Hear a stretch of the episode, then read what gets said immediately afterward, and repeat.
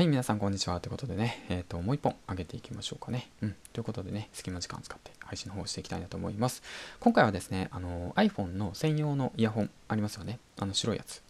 あれを使って配信の方をしてます。だから、前回のとちょっと聞き比べてみて、どっちが聞きやすいかっていうのをね、試してみてください。はい、ということでね、今回なんですけども、こういったツイートの方を上げました。月曜日の昼休み、工場勤務していた時のルーティンを振り返る。10分で弁当を食べる。15分仮眠。10分読書。10分ラジオ配信。時間を大切にすれば何をすべきか見えてくる。今の環境が嫌なら変えていくしかないよね。隙間時間を使ってコツコツ積み上げです。ということで、こういったツイートの方を上げさせてもらったんですけども、うん。えー、っとですね、まあ、本当にね、その工場勤務をね、していた時なんですけども、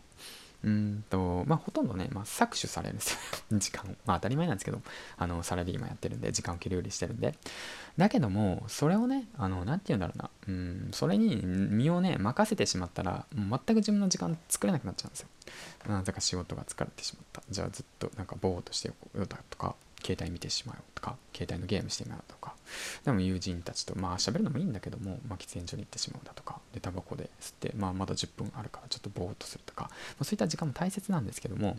せっかくね、一日のあの唯一の自分の休み時間ですよ。うん、そう考えた時にやっぱりね何かしてないと今の環境を抜け出すことはできないんですよね。うんだからもう今の環境が嫌なら変えていくしかないよねってことで、まあ、僕今回こういう形で、まあ、45分間のあの ね、残された時間をね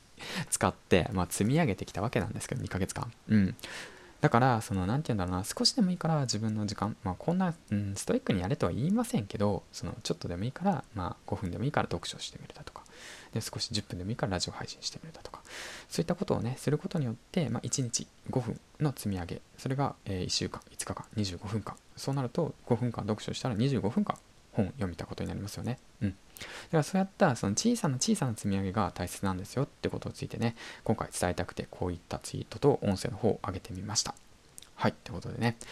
まあ、その今の環境が嫌で何か新しいことをしようと思っている。だけど何をするかわからないって方は、もうそのね、そのちょっとの隙間時間でもいいから、ちょっと気になった本を読んでみるだとか、気になったラジオ配信者の番組を聞いてみるだとか、そして、まあ、朝活、うん、しているのであれば、15分仮眠をとって、パワーナップですよね。15分の仮眠でだいたい2時間から3時間の睡眠効果があると言ってますからね。そういったことをね、利用して、少しでもいいから自分の時間をね、大切にしていったらいいんじゃないかっていうことについてね、話していきました。はい、ということでね、えっ、と、サクッと配信の方を終えました。ということでね、えっ、と、次回の放送でお会いしましょう。金ちゃんでした。午後も頑張ってください。バイバイ。